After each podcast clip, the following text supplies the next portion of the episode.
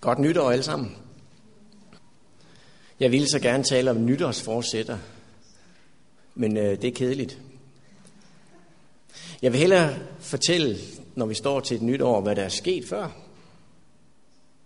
Som udgangspunkt for min tale, så vil jeg sige 2014 i januar måned, to år siden. Er det ikke? Overgav man i den protestantiske verden sig faktisk til den katolske kirke, sagde, vi er ikke længere protestanter. Vi må tilbage og de kom tilbage, og paven holdt en fin tale om, hvordan brødrene kom tilbage efter brød, men de fandt deres bror. Hvilket har fået adventister hele verden op og så sige, nu sker det, som der står i den store strid. Og vej taler om, at når vi rækker hånden over sundet fra USA tilbage til pavekirken, så ved vi, at satans sidste bedrag er nærkommende. Og så er der gået et år mere. Og vi kan se, hvordan den katolske kirke nu har været i USA. Hvordan verdenssituationen med terror har gjort, at ekstremister, der holder sig til religion, som fører til noget, enheden ikke er indenfor, er vores fjende. Nu sagde jeg det lidt anderledes, end man siger det ude i verden. Men det er det, som bliver målet, det er en enhed mod ekstremisme. Fordi ekstremister slår ihjel, og vi kan ikke kontrollere dem. Og vi ved, at noget af formålet med besøget fra pavekirken i USA er at skabe regler for, hvordan vi laver det her verdenssamfund, og få mennesker ved, hvad de rigtig har talt om. Og derfor så ved vi som adventister, at den tid i verdenshistorien, hvor mørket er størst, skal Guds folk komme ud med råbet, Herren kommer. Og vi har signaler nok til at vide rækkefølgen på, hvad der skal ske, før Jesus kommer. Vi ved, hvordan der først skulle komme sols tegn i sol og måne og stjerner, og det kom jo i 1700-tallet. Alt det kom. Vi ved, hvordan det skulle ske 1844, hvad der skulle ske. Og vi ved, hvad kirken skal igennem af rystelser. Vi ved det. Vi ved også, at før Kristus kommer, skal der komme en modstand, som aldrig har været før. Vi ved også, at den modstand kommer, når der bliver lavet en lov, hvor vi skal tilbede dyrets mærke. Og vi ved også, at Guds folk vil gå ud og advare imod de ting. Det ved vi. Vi ved også, at det er Guds ånd, der skal gennemføre det her i sit folk. Guds ånd. Og derfor så tror jeg, at når vi ser på den lignelse, som Jesus tager op, at vi er nødt til at forstå, hvad er lignelser til for. Matthæus kapitel 13, vers 1-4, der starter Jesus med en lignelse, hvor han siger, vi skal hvor han siger i øh, vers 1, samme dag gik Jesus ud af huset og satte sig ved søen, og store skare flokkedes om ham, så han måtte gå ombord og sætte sig i en båd, mens hele skaren stod på bredden. Og han talte meget til dem i lignelser og sagde, se en sædemand gik ud for at så. Og vi kender jo lignelsen. Og når han har fortalt lignelsen, så ser vi videre i vers 10, at disciplene kom hen til ham og spurgte, Hvorfor taler du i lignelser? Han svarer dem, ja, er det givet at kende himmerigets hemmeligheder, men de andre er det ikke givet. For mig kan det virke, som om Gud ikke ønsker, at de andre skal vide det. Men det er ikke det, der er formålet med det. For den, der har, til ham skal der gives, og, ham, som skal, og han skal have overflod. Men den, der ikke har, fra ham skal selv det tage, som han har. Det henviser til talenterne. Det er dem, som bruger det, de har, og lader det vokse, til dem skal de også få det her at vide. Det kræver en indsats. Men dem, der bare lader stå til, der vil Gud tage det fra dem, de har, og give dem til dem, der har. Så det handler om, hvordan vi håndterer de ting, Gud giver os gennem sine lignelser, og lad det vokse i os. Derfor taler jeg til dem i lignelser, fordi de ser og dog ikke ser, hører dog ikke hører, og heller intet fatter. På dem opfyldes den profeti Esajas, der siger, I skal høre og høre, men intet fatte. I skal se og se, men intet forstå. For dette folks hjerte er dækket med fedt, og med ørerne hører de tungt. Og deres øjne har de lukket til, for de ikke skal se med øjnene, høre med ørerne og fatte med hjertet og vende om, så jeg må helbrede dem. Så her ser vi, at Jesus går tilbage til Esajas. Salig er jeres øjne, fordi de ser, og jeres ører, fordi de hører. Men hvad er det, som bliver talt om ved Esajas i kapitel 6, vers 8-12, som Jesus henviser til? Jeg synes, vi skal have det lidt med, fordi det fortæller lidt om, hvad er det, vi er op imod. Der hørte jeg Herren sige, hvem skal jeg sende? Hvem skal gå bud for mig? Jeg svarede, her er jeg, send mig. Så sagde han, gå hen og sig til dette folk, I skal høre og høre, men intet fatte. I skal se og se, men intet forstå. Dæk dette folks hjerte med fedt, gør deres ører tunge. Luk deres øjne til, for at de ikke skal se med øjnene, høre med ørerne og fatte med hjertet og vende om, så jeg må helbrede dem. Og jeg spurgte, hvor længe herre? Og han svarede, indtil byerne ligger øde uden for indbyggere, uden indbyggere, husene uden mennesker, og jorden er blevet en ørken. Herren vil fjerne menneskene, og landet skal blive øde og forladt. Tænk sig og skal gå ud og profetere for døve ører. Var det ikke spild af tid? For mig virkede det som spild af tid, at man skulle komme med en advarsel, hvor det ikke trak ind bagved, men de fattede det ikke. De ville ikke høre, og de ville ikke se. Var det spild? De lyttede ikke dengang. De gik til grunden. Man kan sige, at stort set alle Guds profeter har profeteret, uden at folket har hørt efter. Så for hvis skyld kan det være, at de har profeteret? Selv Israels erfaringer i ørkenen, hvor de også gik imod profeten, viser, hvorfor Gud sender profeter, på trods af, at profeterne ikke har nogen rigtig virkning på folket. Alt sammen, læg mærke til, hvad jeg siger, alt sammen for, at vi i dag skal få større tillid og lyst til at forstå, hvad det er, Guds ord siger til mennesker i dag. 1. Korinther 10, 11-12. Alt dette skete for dem, for at de skulle være advarende eksempler, og det blev skrevet for at vejlede os til, hvem tidernes ende er nået. Derfor skal den, der tror, han står, se til, at han ikke falder. Og man kan kun se til, at man ikke falder ved at se, er det, jeg står på, sandt ud fra Guds ord. Så en lignelse er skrevet til Guds folk som en vejledning og noget, som vi bør studere for ikke, at vi skal høre og høre intet fatte og se og se og ingenting forstå. At vi må få fjernet fedtet, som dækker vort hjerte, så vi forstår alvoren i de her lignelser.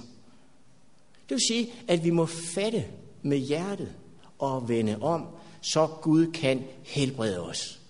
Det er formålet med, at Gud taler til os i lignelser. At vi må forstå dybden forstå alvoren, gå til Gud, at han må helbrede os. Jeg har brug for helbredelse. Min opfattelse af de her lignelser har altid været, åh nej, nu igen, jeg kan dem uden ad. Men de er aldrig kommet ind bag fedtet. De er aldrig kommet ind bag fedtet, fordi det handler altid om dem. Det handlede jo ikke om mig. Jeg tror jo på Gud. Jeg er frelst, bare jeg tror. I endens tid ved vi, at der vil være to grupper. En, som fatter med hjertet, og en gruppe, som ikke fatter med hjertet og, og vender om. Og derfor kunne jeg godt tænke mig, at vi tog den lignelse med de ti brudjomfruer. Og jeg har ikke tænkt mig at sige så meget i det, jeg har lyst til at sige, men jeg vil gå ud fra Kristi lignelser. Fordi deri ligger en dybde, som jeg ikke havde forstået, om ikke jeg havde studeret Bibelen og set. Det, hun skriver, er i harmoni med det, Gud ønsker at give os. Og derfor, meget af det, der kommer, er fra Matthæus kapitel 25, vers 1-13, som vi havde i skriftlæsningen. Men meget af det er bygget på hendes forståelse af, hvad hun skriver. Hvis I skal have kristi lignelser, hvis I har den, hvis I ikke har den, så skaff den bog. Den er vældig god at have ved siden af sin bibel og studere de to ting sammen. Og der er kapitel 29 for brudgommen. Gå, gå brudgommen i møde, hedder kapitlet. Og det handler om at gå brudgommen i møde. Når vi ser tingene spidse til, og de ting, vi har vist i over 140 år, begynder at ske, så er det på tide at rejse sig op og gå brudgommen i møde. Jeg prøver lige at læse den igen, igen der skal himmeriget ligne ti pige, øh, brudepiger.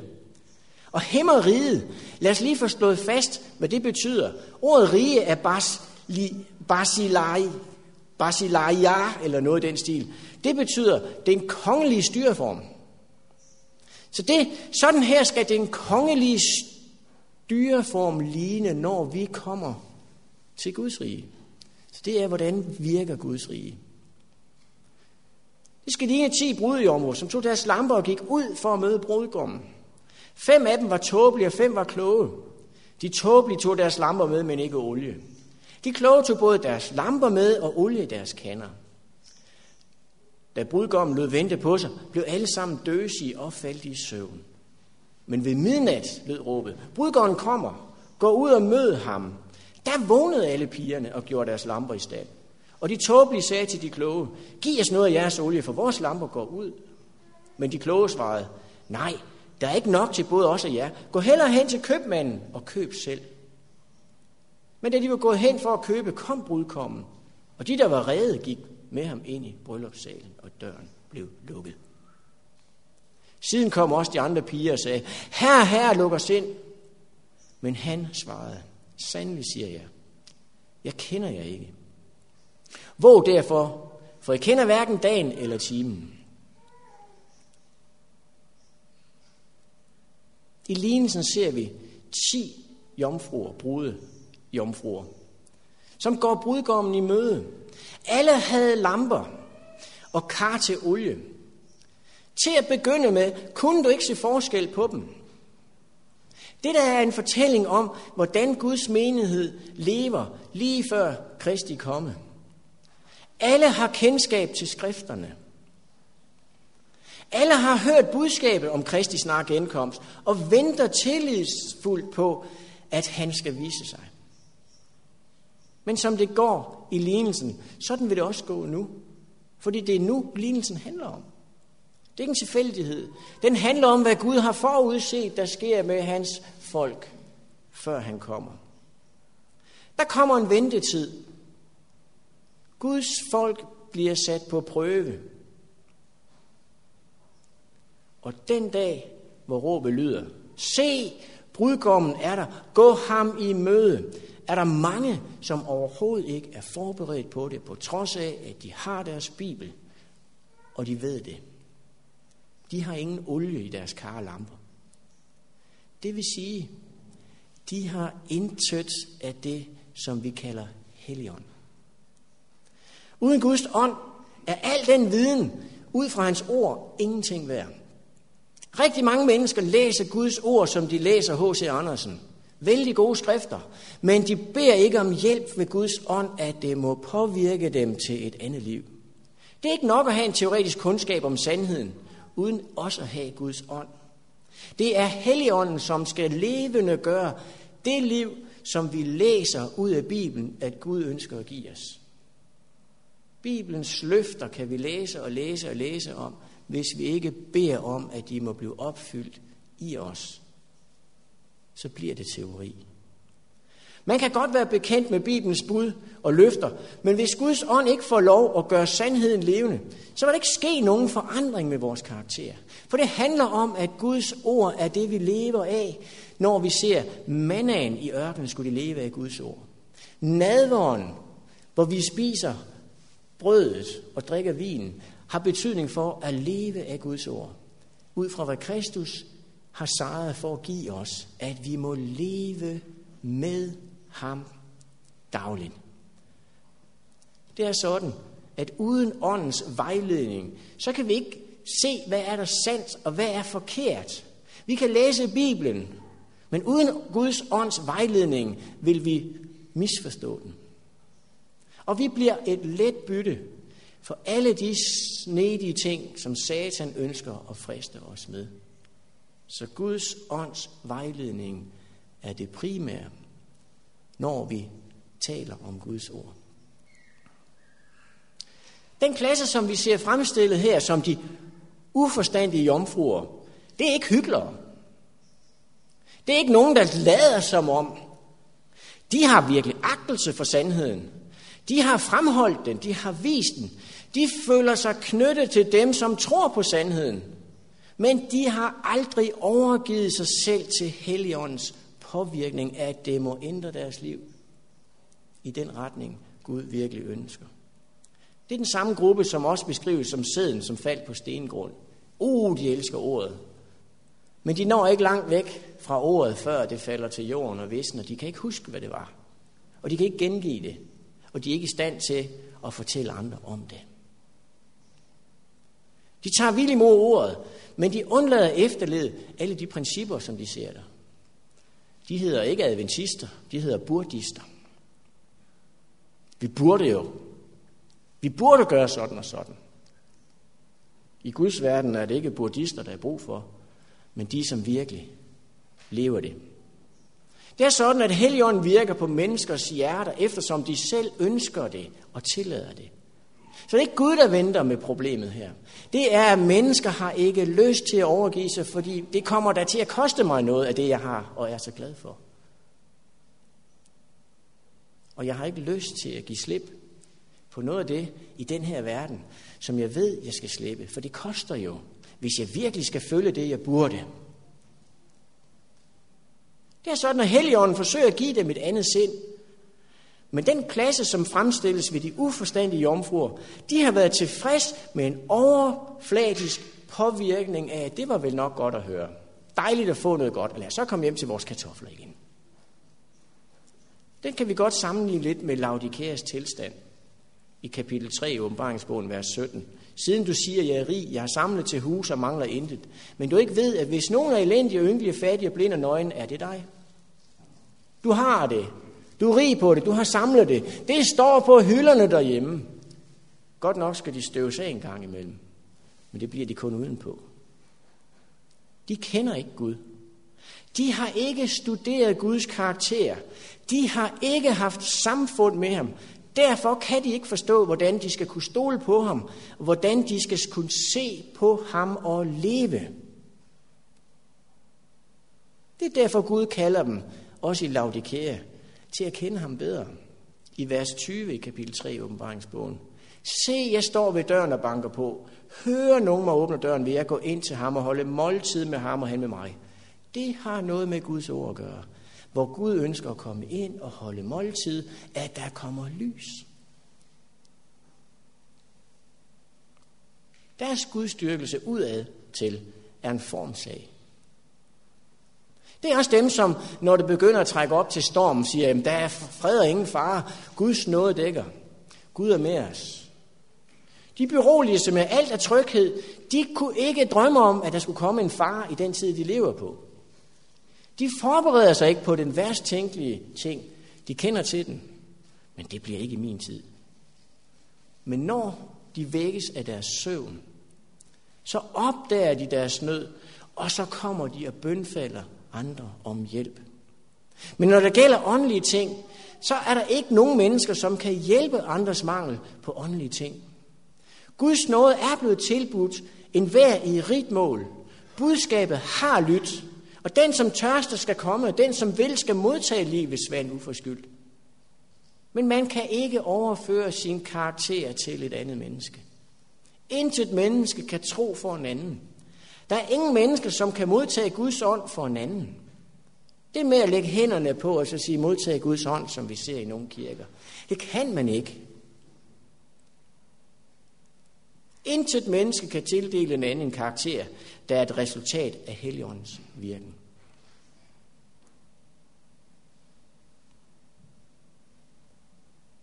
Nu er det sådan, at den karakter, vi har, den, opstår, den viser sig først, når der virkelig opstår en krise. Når vi virkelig møder modstand, som går imod os, der opdager vi, hvad er det for en karakter, vi virkelig har. Og her, som vi ser ved midnatsråbet, se brudgården er der, gå ham i møde.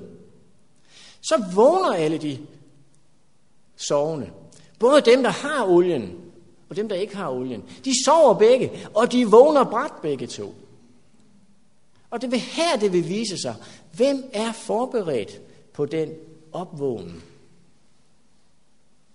Begge grupper bliver virkelig overrasket.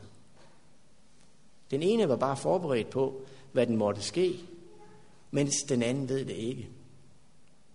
Det er sådan, det også vil blive nu. En pludselig uventet ulykke.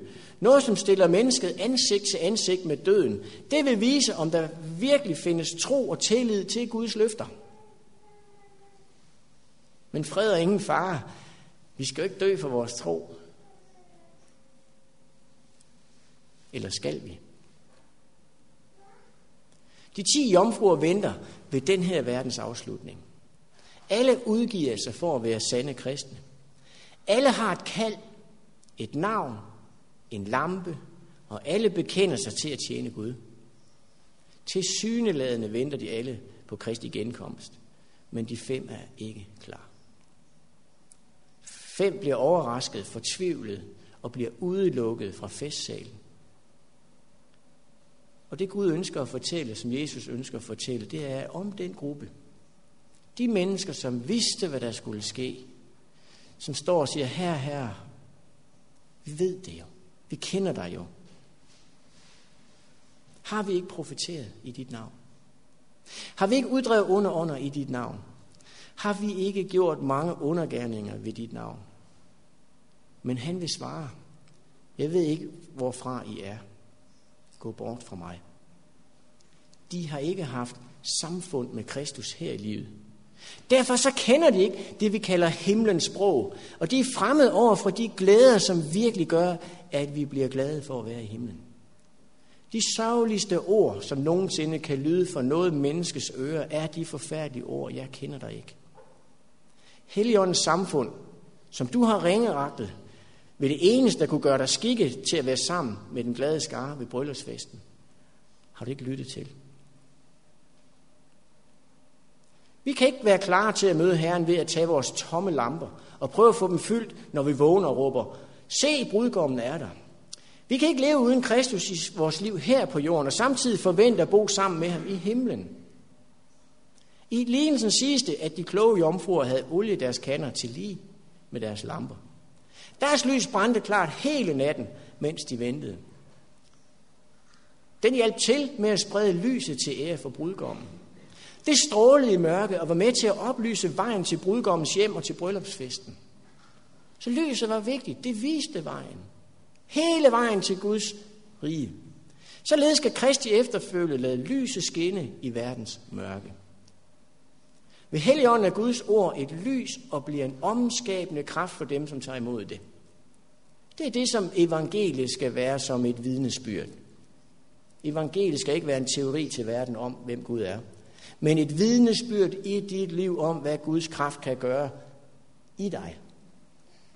Når Guds ords principper lægges i menneskers hjerte, vil Helligånden udvikle Guds egenskaber hos dem.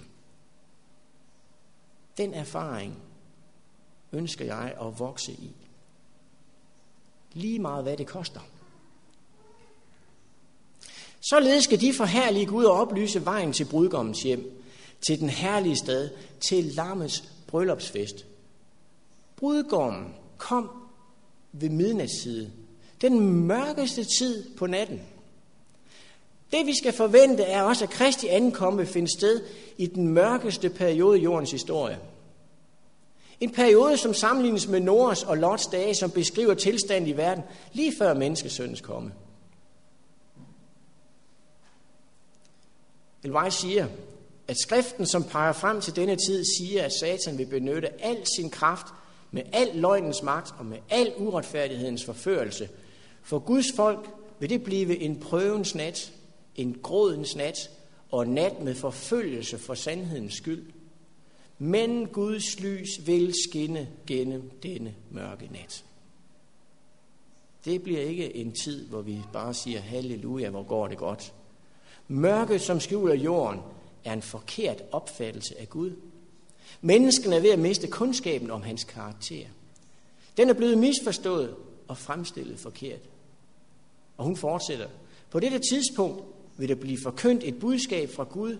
Et budskab, som vil sprede lys og være mægtig til at frelse. Hans karakter vil blive åbenbaret. De sidste nådens stråler, det sidste nådens budskab, som skal forkyndes for verden, er en åbenbaring af hans kærlighed. Guds børn skal åbenbare hans herlighed. I deres liv og karakter skal det vise, hvad Guds nåde har udrettet for dem.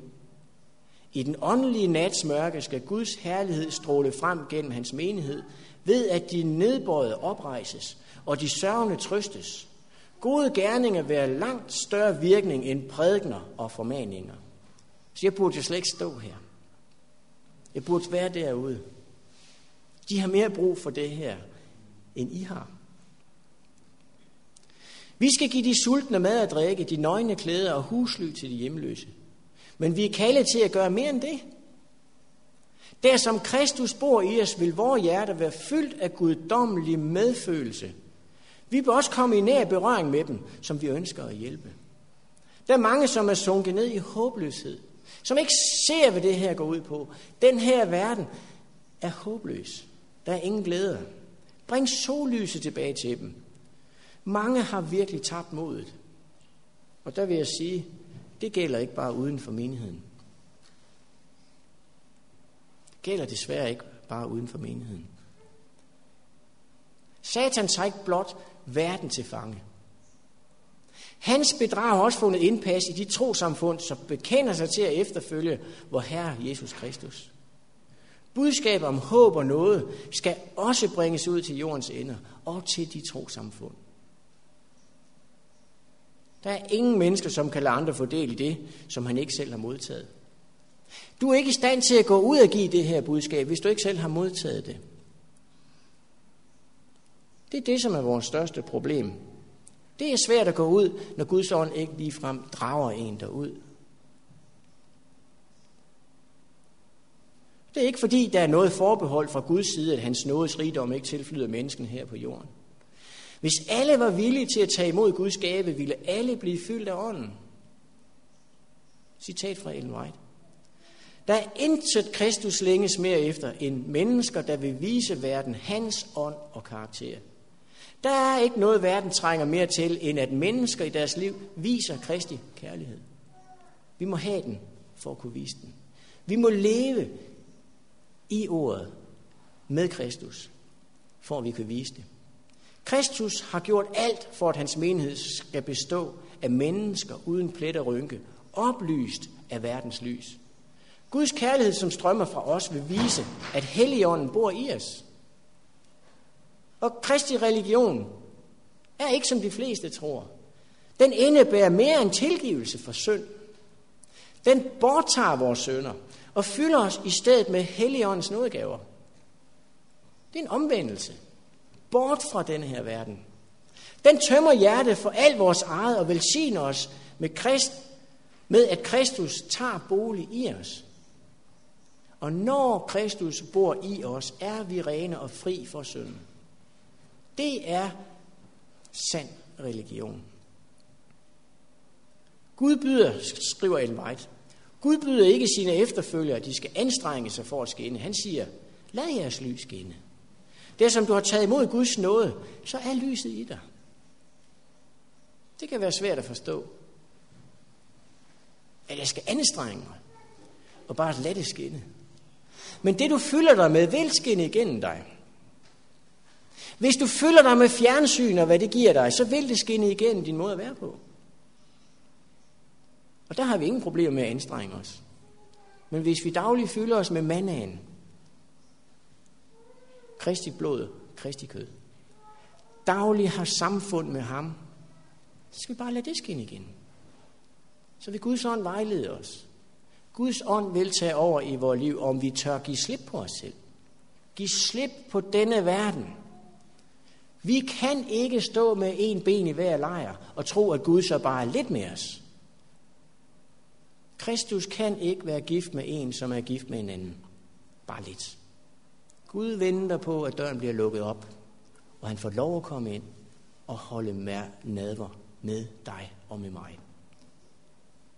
Det er sådan, at i den periode, hvor hele verden vil være hyldet i mørke, ikke forstå den sande Guds kærlighed og nåde, så skal den sidste menighed være lys, skal være dem, som viser, hvem Gud er.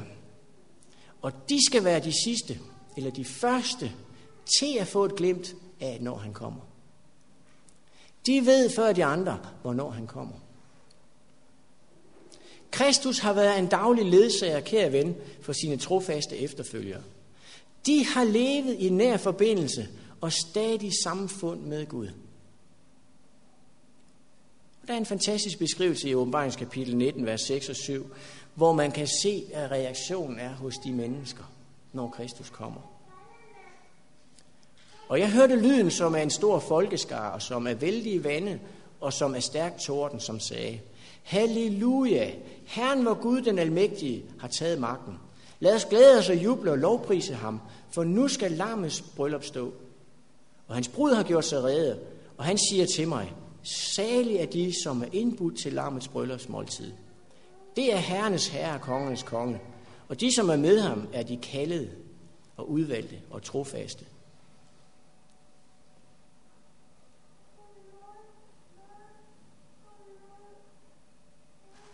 Når Jesus taler i lignelser, hvor meget lytter du så?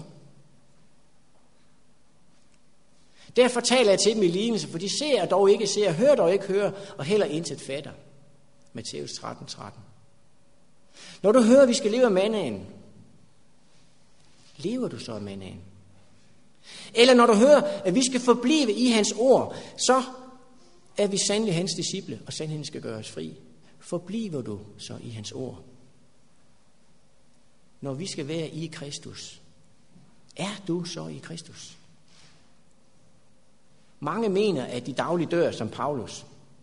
Det er ikke nok at dø. Man er nødt til at stå op til et nyt liv. Det er ikke nok at være død i menigheden. Guds folk har en opgave.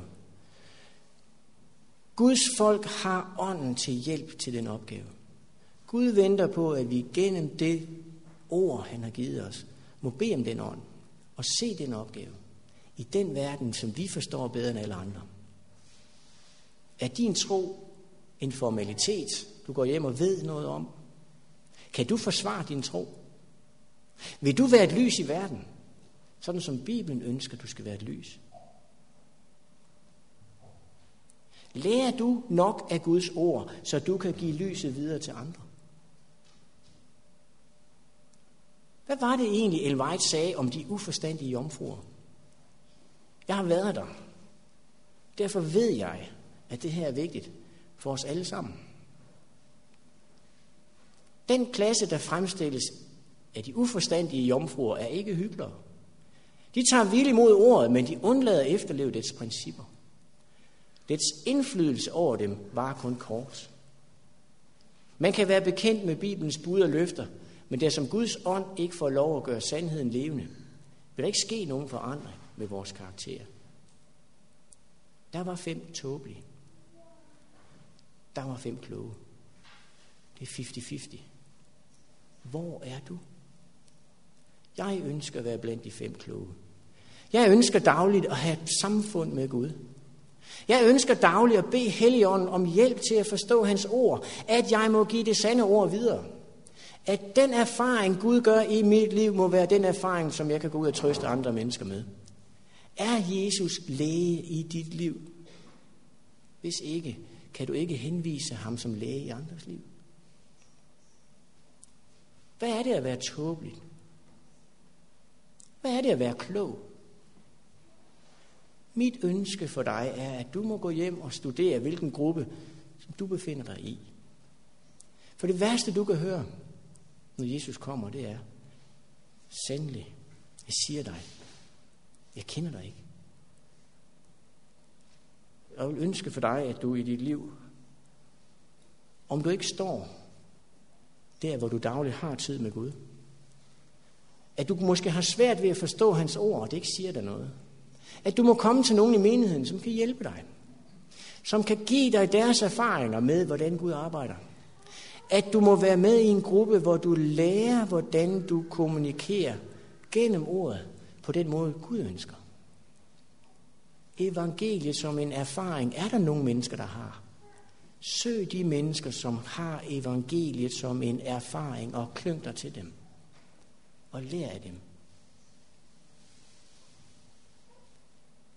Jeg vil meget gerne slutte af med en bøn. Kære himmelske far, den verden, vi lever i, spidser til. Vi ved, at i året i år bliver ikke et fredens år. År 2016 bliver et år med endnu mere modstand ude i verden. Med mere kaos, med flere ulykker. Ting, som skal få verden til at vågne op i et angreb mod Guds folk. Men også ting, som skal få Guds folk til at vågne op til et opråb til verden om, at du kommer og frelser os. Kære far, jeg beder om, du vil hjælpe os som et folk, at vi må vågne op med lys i vores lamper. At vi må vågne op og være det lys, som du ønsker. At vi ikke må komme bagud i forhold til, hvad der sker i verden. Kære far, jeg takker dig, at du som Gud har sat en menighed på jorden, som har viden om dig, som gør, at det sande lys om dig aldrig bliver slukket. Og jeg beder for mig selv, at du må stille mig der, at jeg ved, hvem du er. Og jeg beder for menigheden, at du vil stille dem der, at de ved, hvem du er. Kære far, jeg beder om, at du vil lade din ånd påvirke os alle. At vi alle må være blandt de fem kloge. At vi ikke skal se det som en tilstand af halvdelen af denne menighed står forkert. Men kære far, hjælp os, at vi alle må finde frelse hos dig. Jeg lægger alt i dine hænder. I Jesu navn. Amen.